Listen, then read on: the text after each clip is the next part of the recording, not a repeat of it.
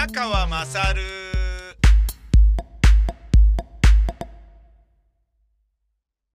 ダイヤモンド富士が完成しましたっつって、なんかあのー初日の出富士山の頂上から太陽が昇るところを写真に収める。と、こうキラキラキラっとね、富士山の頂の部分で、えー、太陽が昇ってくると、富士山の先っぽのところでキラーンと、で、それをダイヤモンド富士と言うらしいですね。で、それを写真に収めると、えー、なんか、まあ、気分がいいということなんでしょうな。勝手にご利益があると思ってそれをやってる人もいるし、まあカメラマンとしては、まあ絶好の、しかもそれがね、1月1日ともなると、シャッターチャンスとしては、ものすごい希少性の高いものであり、それを年賀状に使いたがるカメラ愛好家も多いのではなかろうかと、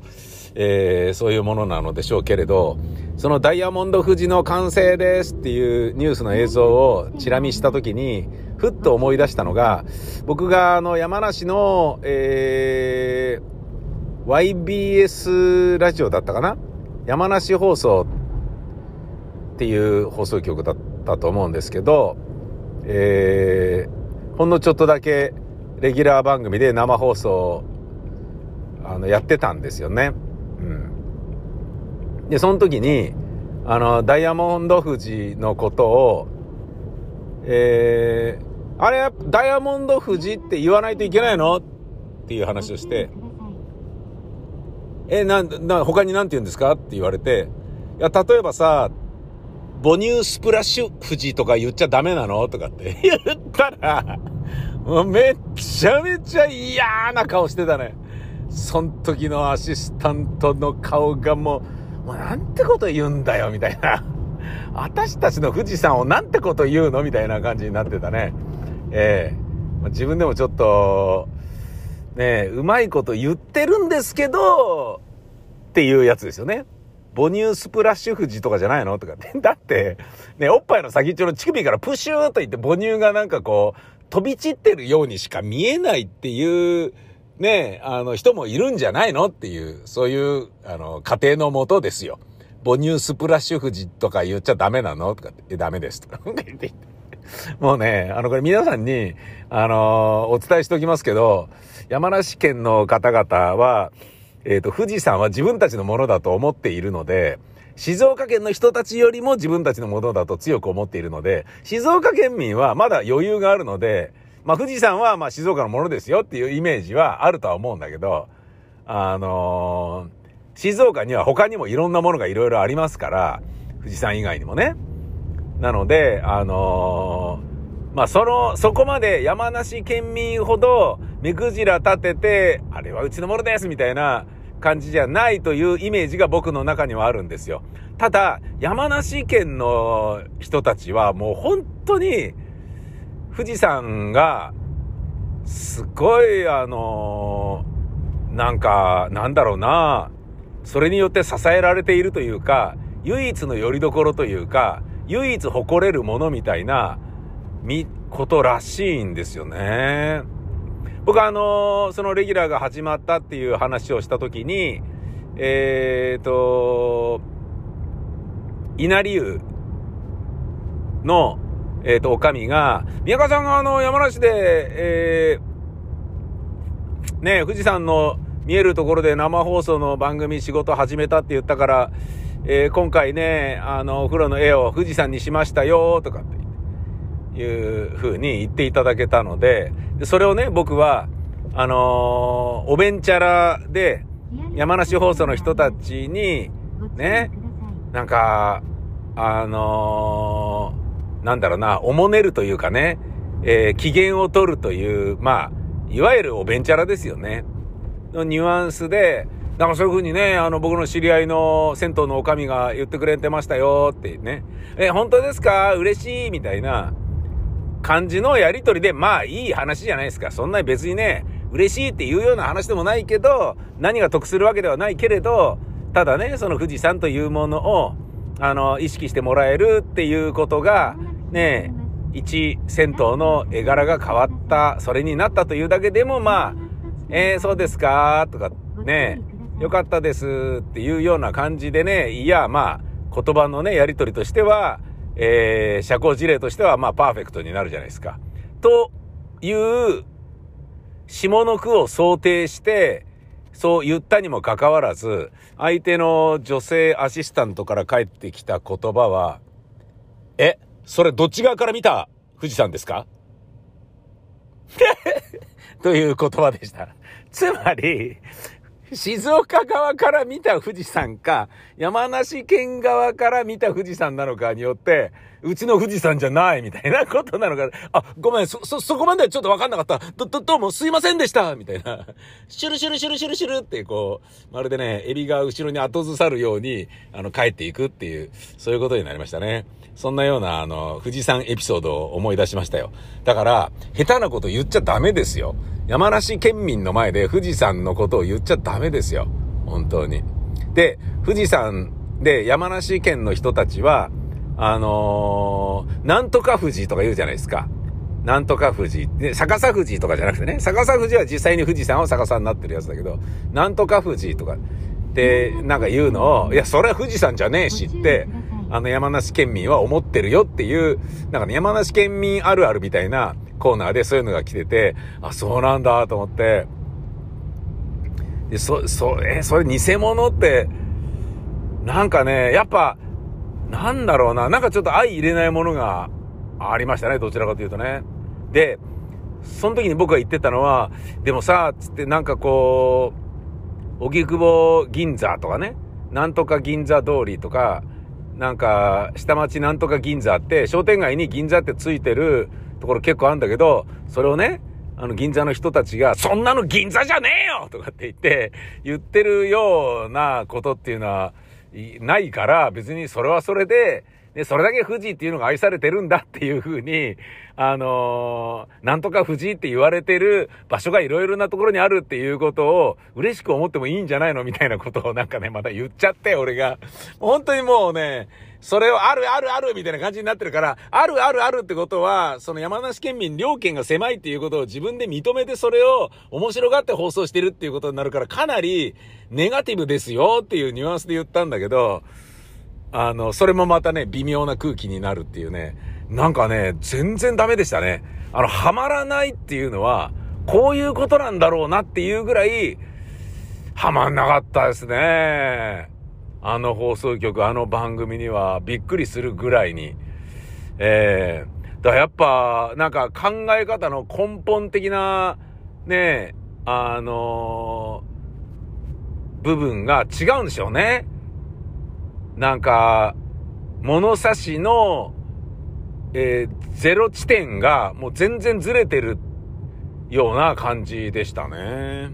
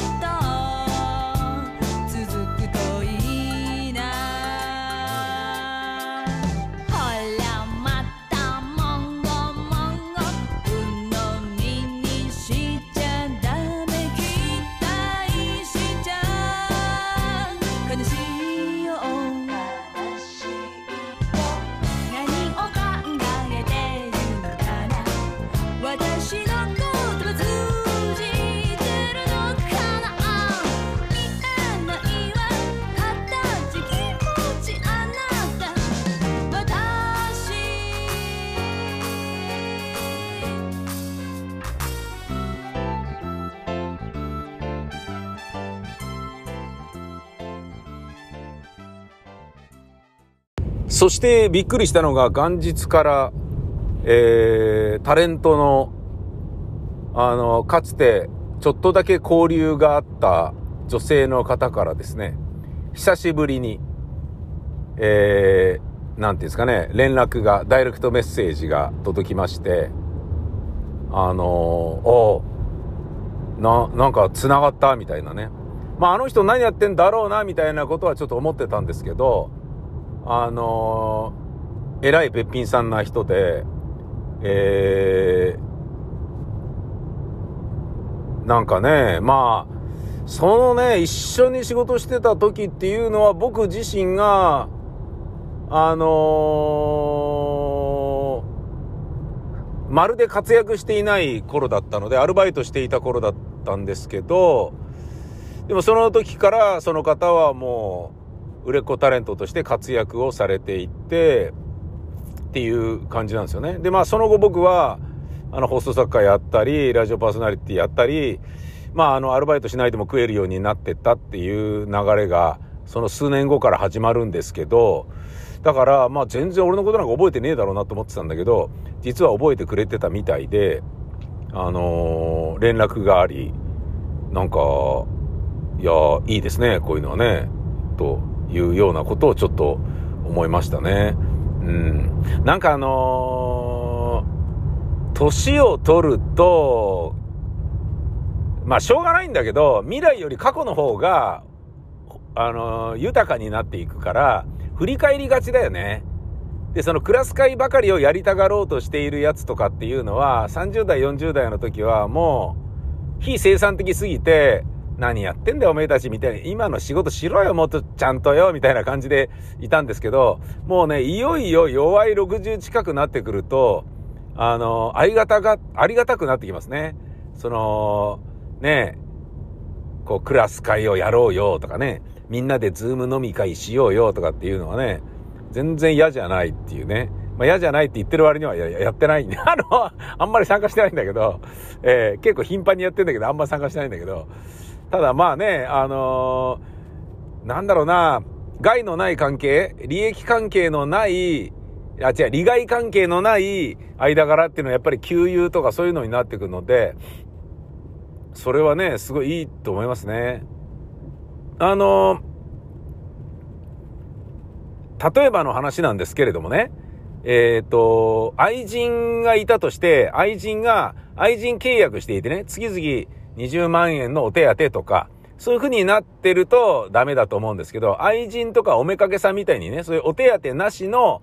恋人みたいな感じで、最大者でありながら不倫してるってなると、その人はすっごい最高にいいポジションになるんじゃないかなって思うのが、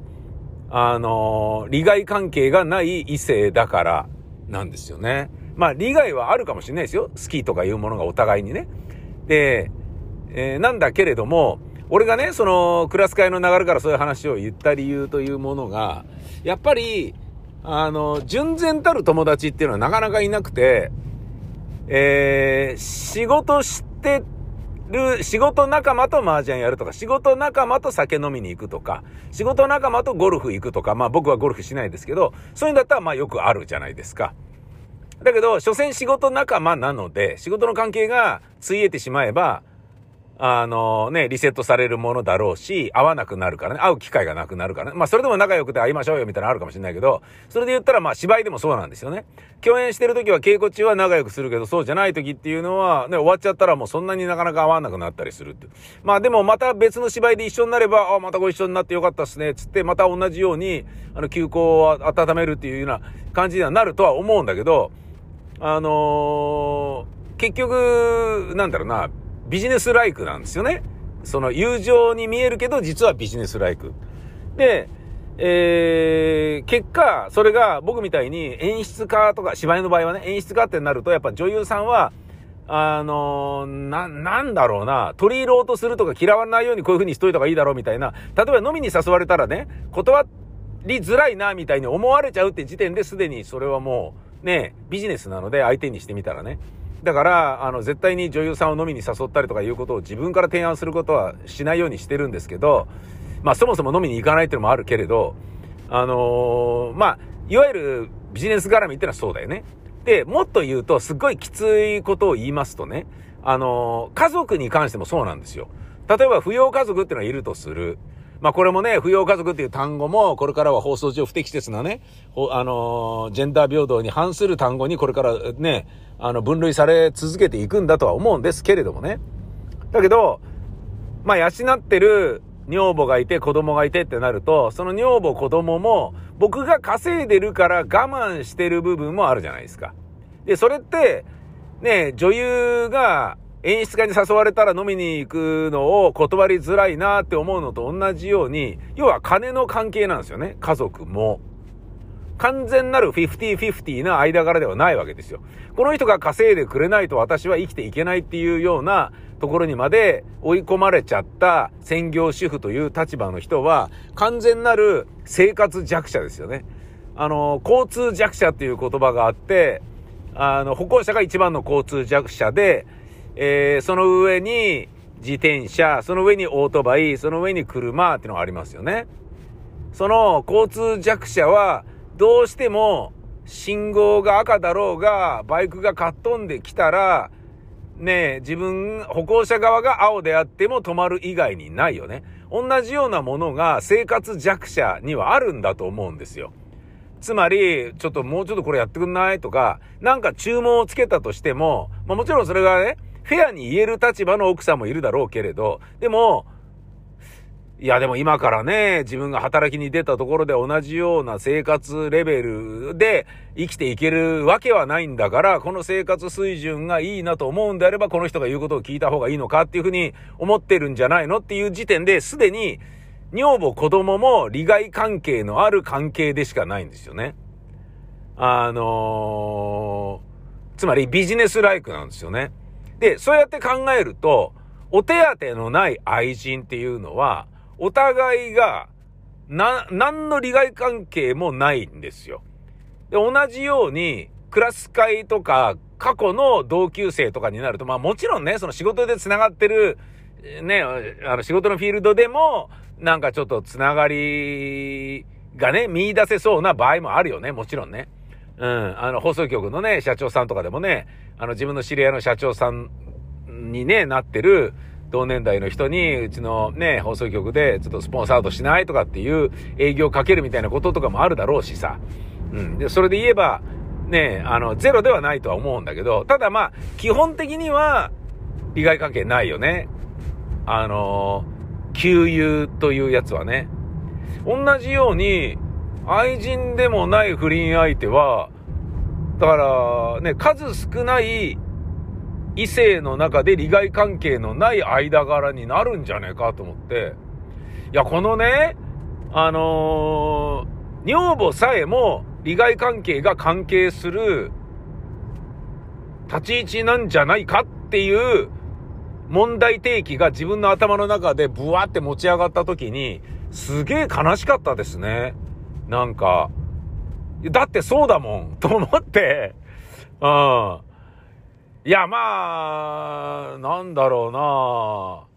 それがね、まあ、じゃあや、やだからやめるっていうと、生きていけるわけじゃないからっていうことで我慢してるのではなくて、まあ、旦那様の言うことはなるだけ聞く、聞き分けのいい奥さんになりたいと思っているから、なのかもしれないんだけどね。だから、そんなにドライなね、あの、関係だというふうに、わざわざね、ネガティブな受け止め方に切り替える必要はないとは思うんだけど、だからね、そんなこと思うんすよね。皆さんは夫婦関係に関して、なんかね、力関係というものが存在するとしたら、それはやっぱマニーね、マネーのタイガーに、マネーの虎に関係しているんじゃないですかっていうことをちょっとね、考えてみていただきたいですよ。そして考えたところ、いやー、実は前から俺も思ってたんだよね、みたいなことなのか。違うよ、宮川さん。なんだよ、もっと愛し合って結婚したんだから、そんなのやめなよ、みたいな。なんかね、えー、声高にね、僕の両肩を掴んで、揺すぶりながら、あの、大きな声で、違うよ、宮川さんっていう風に言ってね、諭してくれるような人の登場を私は待ちたい。こんにちは。小袋です。せーの。尿漏れはまだしない。おティンティンはまだ立つよ。だからやらせて君を満たしてやる。